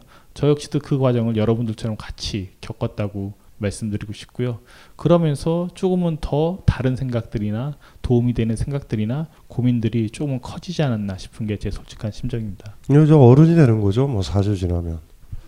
뭐죠? 어, 엄마 아이는 어떻게 생겨? 황새가 같대줬어요. 우린 그렇게 아니잖아요. 그러니까 그게 얼마나 중요한 거예요. 파시즘이 뭔지, 판사가 뭐고 그들이 뭔지 이런 것들을 다 보잖아요. 어른이니까 봐야 되니까 이걸 감당을 해내야 어른이 되는 거니까 세상에 천사만 있는 게 아니라는 걸 알아야 되니까 어른이 되는 거죠. 뭐 사주를 잘 봤으면 어른이 되는 거고 아직도 불쾌하면 어린애고 괜히 왔어 뭐 이렇게 되는 거죠. 뭐 그리고 해리포터 보는 거예요. 해리포터 들어가서 저처럼 하나 질문이요. 어려서 초등학교 4학년 때 반장이라는 놈과 그 수와 두 명이 반 전체를 동 반 전체를 어쨌든 동갑 어린 반 전체 그러니까 동갑 어린 학생들을 통제하고 대장처럼 군림했던 기억이 있습니다. 어릴 때 이런 골목대장 같은 패거리 문화 다들 벌벌 떠는 그런 골목대장 파쇼와 다른 것일까요? 같은 거예요. 네. 네, 그리고 저, 저 빨리 저 두 가지를 마칠게요. 강신주 박사님 말씀 중에 등산을 함에 있어 오르기 힘들었으므로 다시 가지 않겠다는 생각이 드는 산이 있다면 어, 그 산을 다시 가봐야 한다. 아 이거 이거 이거 이런 거요. 아시잖아요. 내가 힘들다라는 거와 좋다라는 건 다른 문제예요. 내가 힘들지만 않으면 기꺼이 올라가겠다라는 느낌이에요. 이건 예. 무슨 말인지 이해되시죠? 그래서 우리가 좌절하는 건 내 힘듦이 너무 커졌다라고 느낄 때가 있어요. 근데 그거는 착각이라는 거예요. 다시 가면 괜찮다고. 근데 졸라게 안 좋아. 그때 이 얘기를 듣고 다시 가보면 좋아지나. 첫인상이 맞아 다. 그러니까 첫인상이 굉장히 매력적인 남자인데 접근하기 힘들잖아요. 그래도 매력적인 거야 그 사람은. 제가 무슨 얘기 하는지 아시겠죠? 그런데 내가 지쳐버리고 내가 힘들다라고 생각하면 그건 아니라는 거예요. 이제 그거니까 그렇게 뭐 고민하지 마시고요. 저는 이제 마지막이다. 남에게 인정받길 원하면서 살아온 나를 직면하게 됐는데 그 다음 방법을 모르겠습니다. 그저 입문서를 탐독하고 강연만 쫓아다녀야 하나요? 회사에서 나름 존경하는 상사가 있습니다. 일적인 부분은 존경스럽지만 내 삶에 간섭하려고 할 때는 너무 싫습니다. 일적인 부분을 존경하기 때문에 자기 삶을 간섭하는 거예요. 존경하지 말아야 된다고. 일로 들어와요, 이거는. 이럴 때 그 사람과 상종하지 않는 것이 방법인가요? 아니면 회사를 나와요? 회사를 나오면 돼요. 회사를 나올 생각이 있는 사람한테 함부로 못해요. 직장 상사가. 알거든요. 매사에 당당하고요. 회식 가서 술 마실 때도 안 먹는다고 건수만 생기면 나올 준비를 하고 있는데 어떻게 술을 먹여. 기꺼이 먹을 사람한테 술을 따라줘요. 그러니까 이 자세로 살면 돼. 아우가 어렵지 않은데 한 번만 하면 되는데 한 번만. 이게 어렵지 않아요? 그래서 뭐 남에게 인정받길 원하면서 살아온 나를 직면하게 되는데 그 다음 방법을 모르겠습니다. 남에게 인정받는다 한다라는 건 남이 나를 평가한다라는 거고요. 여러분들은 평가 대상이 되겠고요. 남이 판사가 되는 거야. 자, 알았어. 지배자가 여러분 앞에 있어. 여러분들의 등급을 매길 거예요. 1등급, 2등급, B등급, 소고기 등급 매기듯이 매길 거야. 자, 어떡하실래요? 예? 직면했어요. 그래 어떡하실 거예요, 그거를? 직면했다라는 말을 잘 모르는군요. 직면을 했다라는 건 넘어간다는 얘기예요, 그 다음은. 산이 딱 보여서 산에 직면한다라는 건 그 암벽을 넘어가는 거예요. 못 넘어가면요, 암벽이 아찔아찔해요. 무섭고, 다리 떨리고. 직면이요? 부들부들 떨고 있는 거 아니고요? 직면했으면 넘어가요. 못 넘어가는 건 직면을 못해서 그래. 그러니까 이 직면했다라는 말에 어폐가 좀 있어요. 그쵸? 직면하면 그 다음은 걸어요. 직면하지 못했기 때문에 못 걸어.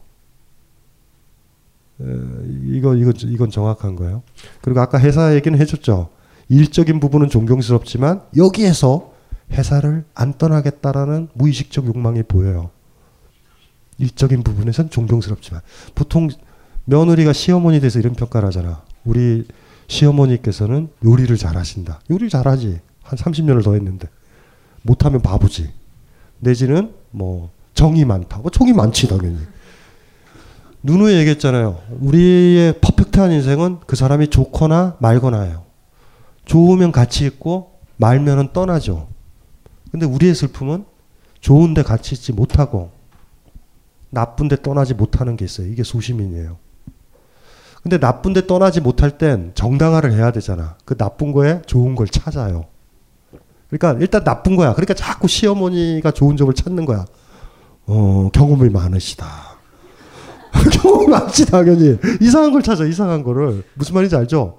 어, 아이를 잘 돌본다. 뭐 이런 걸 찾아봐. 장단점을 찾을 때 어떤 사람이나 어떤 곳에 장단점을 찾을 때는요. 단점이 먼저고요. 장점은 그걸 못 떠나서 붙이는 게 많아요, 대개가. 여러분들이 어떤 마을에 들어가서 사는데 충분히 떠날 수 있으면 안 좋으면 떠나면 되죠. 근데 못 떠날 때, 어, 이곳은 그래도 살만한 것 같아 라고 얘기한다고. 매번 그럴 수는 없고요. 결정적인 순간에는 좋으나 말거나가 굉장히 중요한 것 같아요. 그 전공 같은 거 선택해도 좋거나 말거나인데 우리 타협 보죠. 예? 좋은 점이 있고 나쁜 점이 있다. 그런 삶이 제일 비겁한 삶이에요, 사실은. 좋거나 말거나. 여러분들이 퍼펙트하게 돈이 많잖아요. 연봉 2조. 연봉 2조야. 어? 이탈리아에 갔어. 별로야. 어떡할래요? 딴 곳에 가지. 근데 그 이탈리아 가느라 돈다 썼어. 거기서 알바해서 움직여야 돼. 그럼 거기서 있어야 돼. 이탈리아 우리랑 비슷하다. 장점을 막 찾아요. 기후도 비슷한 것 같은데. 뭐 이러면서 찾아. 슬프잖아. 그게 인생이에요. 장단점이 같이 있, 있다라는 거에 출발이 뭐라고요? 단점이 먼저예요. 장점은 우리의 비겁을 정당화할 때 써요. 좋거나 나쁘거나인데 이걸 감당할 수 있는 사람은 많이 없어요, 사실. 좋으면 같이 있고 나쁘면 떠나는 거야. 근데 우리는 좋은데도 같이 못 있어. 나쁜데도 못 떠나. 요게 평범한 사람이에요. 김수영은 이렇게 얘기하겠죠.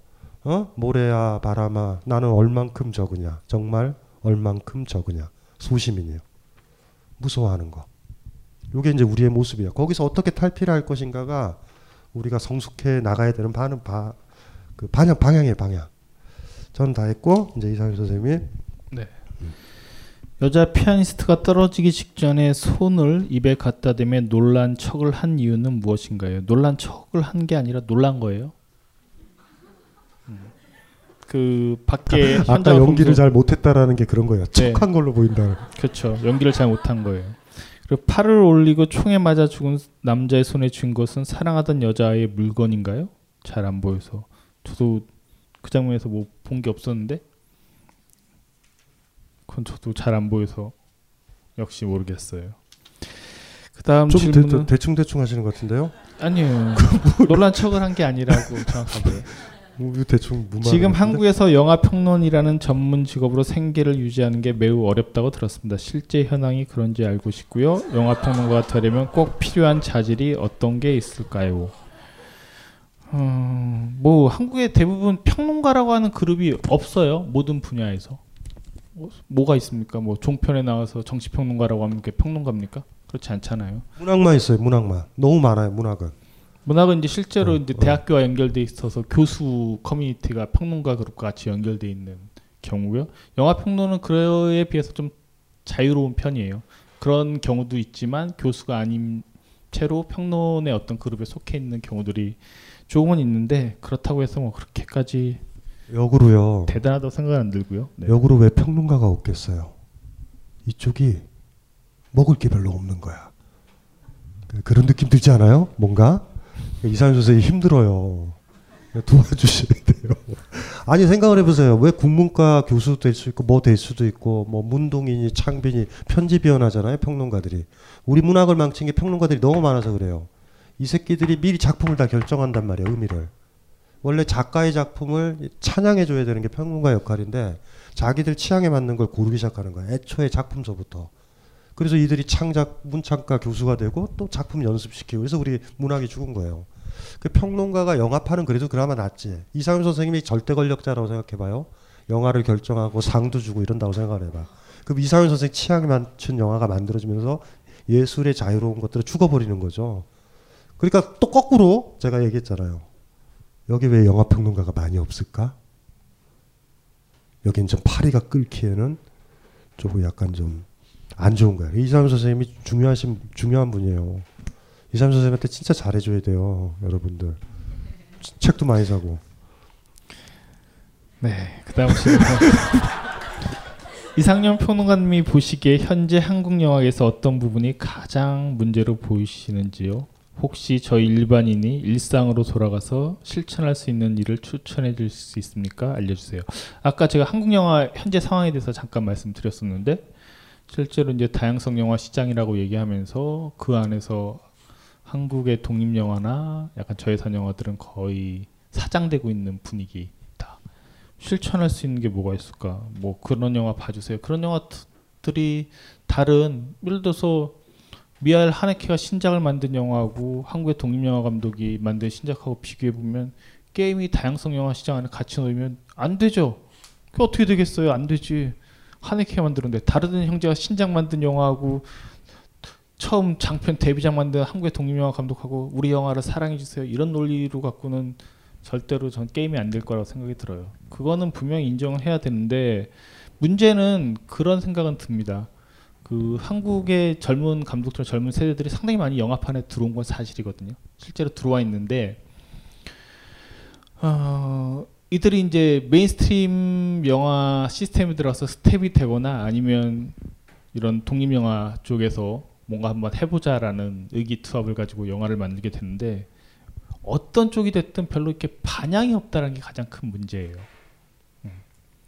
그러니까 저희가 영화를 만드는 여러 가지 인력 구성들이 실제로 있을 거 아니에요. 배우도 있고 감독도 있고 실제로 스태프들도 있는데 저희는 되게 시선 자체가 편향돼 있어요.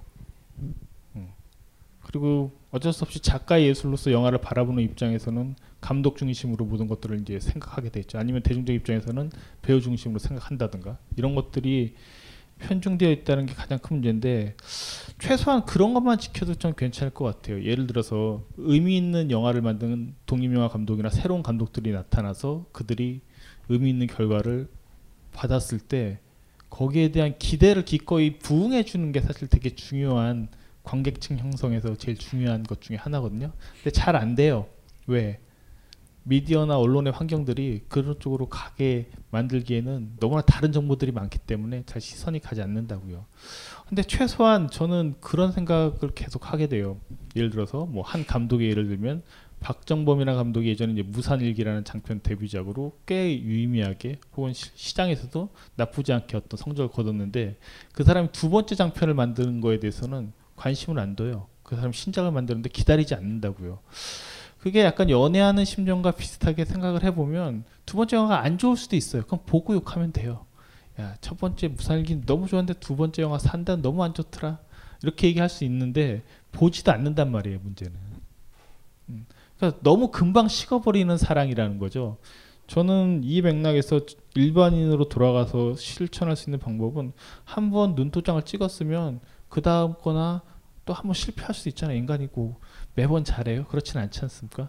그럼 그 다음까지는 애정을 갖고 계속 지켜주는 힘이 있어야지 사실은 이 새로운 감독분들이 그 힘과 에너지를 받고 어느 정도는 지속성을 유지할 수 있는 자국은 자기 독립적 시스템을 유지할 수 있는 여지가 있을 텐데 저희는 아, 너무 이렇게 정부나 유행에 민감하게 구는 거기도 하고 한편으로 얘기하면 되게 간사해요.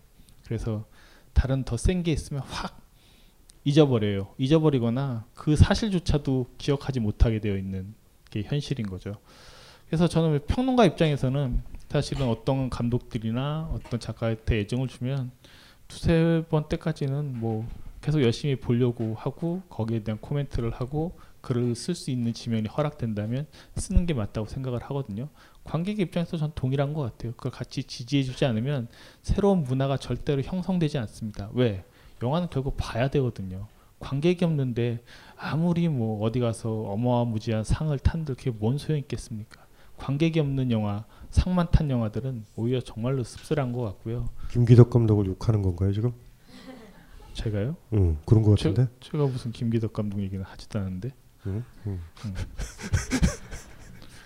그런 그 좀 애정을 갖고 지켜주는 것 그리고 관심을 가진 것. 전 작가에 대해서는 마찬가지예요. 뭐 젊은 작가들의 신작들이 많이 나오는데 재미 없으면 처음부터 외면하면 되고요. 근데 그 작가가 좋은 작품을 써서 되게 눈도장을 찍었어요. 그럼 그 다음 신작을 기다려줘야 될 거 아니에요. 앨범도 그렇잖아요. 어떤 뭐 밴드가 앨범을 냈는데 그 밴드가 대중적으로 성공을 해서 쫓아가는 건 전 되게 웃기다고 생각해요. 그게 아니라 어, 되게 좋았었는데 그 다음 2집을 낼 때까지 좀 빨리 와주기를 나와주기를 기다리면서 같이 들어줘야지 같이 성장하는 문화가 형성될 텐데 저희가 참 기다리는데 약해요. 홍상수 영화는 모든 게 다 기다림에 대한 영화이기도 한데 저희가 홍상수 영화를 싫어하는 게 기다려야 돼서 그런가 봐요.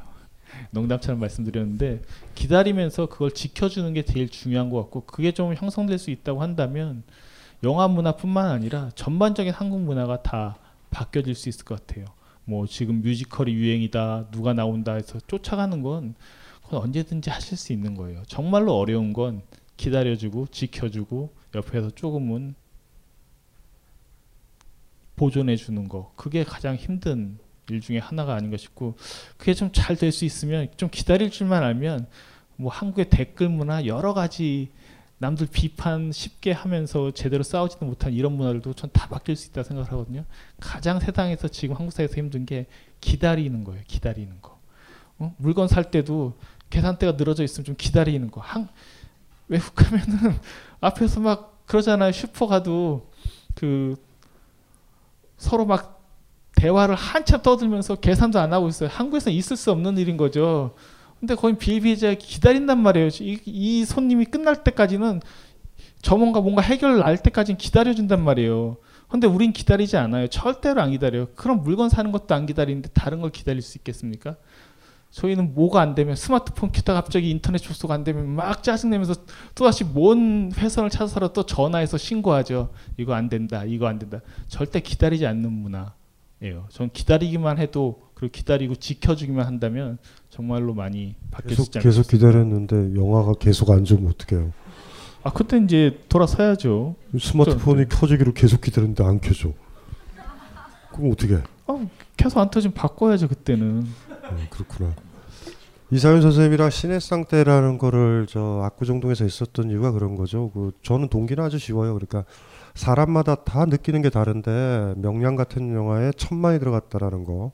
제가 누누이 얘기했지만 전 국민 천만이 짜장면을 먹는 사회는 미친 사회예요. 근데 영화라는 매체가 제일 센 매체거든요, 사실은. 음. 글보다 훨씬 더 세단 말이에요. 스마트폰이 생겼고 저는 스마트폰이 생기고 영화가 추구리라고 생각을 했어요. 근데 제가 착각에 빠진 건 스마트폰의 작은 화면, 작은 소리보다 큰 소리를 더 듣게 되는 거예요. 영상 세대라는 건. 저는 사실 죽을 줄 알았어요. 이북으로만 바뀌고 이런 것처럼. 근데 놀랍게도 영화에 대한 그런 게 있더라고요. 그러니까 영화가 하나의 전쟁터가 된 거예요, 지금요. 자본이나 체제에 편입된 것도 있고 인간적 가치를 얘기하는 영화들이 있는 거죠. 사실 가장 중요한 건 이 영화가 돈이 안 됐으면 좋겠어요. 저는. 그럼 자본이 다 빠져나가면 우리는 저예산으로 영화를 만들고 볼 거라고. 프랑스의 누벨바그는 그렇게 탄생해요. 모조리 다 TV가 발달해서 어? 아버지 세대들이 다 TV 보고 있으니까 젊은 애들이 고다르가 영화 만들고 젊은 애들이 아버지가 집에 있는데 어떻게 TV를 봐? 극장에 와야지. 요렇던 시절. 근데 지금은 자본이 너무 많이 쏠려 있어요. 그러니까 이 전선이 너무나 약한 거죠. 그래서 이런 거예요. 그렇게 쏠리고 마케팅하고 그러면 그걸 본단 말이에요. 이상현 선생님이랑 얘기를 한 거죠. 뭐 타르코프스키를 하고 고다르를 했었던 이유는 딱 하나요. 우리가 수준이 높은 거예요. 명량 같은 거는 그 따구로는 안 보는 거야. 그러니까 어떤 영화를 만드냐가 중요한 게 아니라 우리가 남의 얘기를 들을 준비가 되어 있고 나랑 다른 경험의 영화들 나의 세계가 확장이 되는 거죠. 대화하는 이유가 딱 하나죠. 나랑 다른 애들이랑 얘기해야 돼요. 내가 앞면을 보고 있는데 뒷면을 보고 있는 아이랑 대화하는 거예요. 동일한 문제에 대해서. 나랑 똑같은 생각하는 사람이랑 대화를 할 이유가 없어요. 대화는 차이를 즐겨야 되고 인정하는 거거든요. 그래서 그런 생각이 들었죠. 어. 관객들의 수준을 올린다. 명량은 다시는 안 본다. 그런 영화에 쏠리지 않는다. 그래서 전한 포텐킨서부터 타르코프스키서부터 영화를 한 거고 또 이거를 또 하는 거예요. 그리고 올해까지는 뭐 시네루맨도 또 하는 거예요. 거기까지. 아, 1년하고 하고 반년 한 20개월 정도 투자를 했는데도 안 되면 이건 끝나는 거예요. 제 입장에서. 그러면 이제 이상현 선생님이 알아서 하는 거예요. 바빠요, 저는. 근데 그때까지는 하고 싶은 거예요. 음, 책도 쓰고 자료도 남겨서 영화를 이렇게까지 올려서 봐야 된다. 다양해질 때까지. 그 이상한 영화에 사람도 쏠리지 않고 그런 거죠. 사실 이상현 선생님이랑 이거 했던 이유도 이상현 선생님이랑 이제 KBS 나가서 친해지면서 어 그리고 친하니까 이제 어? 시네 토크를 이제 가끔 하죠. 가다가 여러분들이 이렇게 앉아서 영화를 보고 질문하는 거 보면 진짜 마이크를 던지고 싶은 질문들이 많아요. 무식해. 아까도 저기 저기 저 이거 쌀로 같은 경우 똥 얘기만 한다고. 딴 거 안 봐요 그냥. 너무 말초적이야. 그래서 사실 이상현 선생님한테 농담 삼아 그랬어요. 졸라 무식하다 관객이. 이렇게 무식한 판국에 작가주의 영화가 보기라도 하겠냐. 언감생심이다. 우리가 놓친 게 있다. 자본에 너무 길들여진 영화들을 많이 본 거예요. 너무나 많이. 저 같은 경우는 그 길들여진 영화를 보지만 보통 철학책을 보잖아. 그러니까 상태가 좀 괜찮단 말이에요. 근데 여러분들은 그냥 저처럼 반지의 제왕만 계속 보는 거야 그냥 한마디 말해서 철학책은 또 안 보고. 예. 네. 그러니까 대중들의 조건은 그래요. 그래서 이상한 선생이랑 시작을 한 거예요. 영화를 받아줄 사람들이 성숙해야 좋은 알도 낳는 거 아닌가요? 그리고 우리가 비판적 코멘트를 해줘야 되잖아. 예? 그 젊은 감독들이 어 씨발 이게 뭐야? 나를 이해 못하네? 이렇게 방치해놓으면 안 되잖아요. 우리가 노력을 안 해서. 모든 게 헐리우드 영화판으로 들어갔을 때 우리 사회는 얼마나 끔찍할까? 우리가 대개 보는 건 영상인데. 그 영상을 어떻게 다원화할 것인가? 이게 이제 이상현 선생님이랑 저랑 이거를 시작했던 계기예요. 왜냐하면 출판 쪽에 돈 많이 안 모이잖아요, 요새는. 영화 쪽에 모인단 말이에요. 이게 전선이라 전선. 여기서 어쨌든 인문적인 전선, 반야육강식의 전선을 어떻게 쓰는지 간에 구축을 하자. 이런 생각으로 사실은 시작을 한 거고 올해까지 하는 거예요. 올해까지. 시내 루멘까지. 그래서 기록으로 남길 거고 관심 있는 사람들은 책을 넘기면서 영화에서 성찰이 가능하다. 어, 철학책 한두 권 있는 것보다 타르코프스키 영화가 더 우리한테 성찰을 줘. 오늘도 파졸리니 영화 봤잖아요. 파시즘에 대해서 성찰을 많이 하게 되잖아요. 그냥 논증이 필요 없죠. 그냥 막확 오잖아요.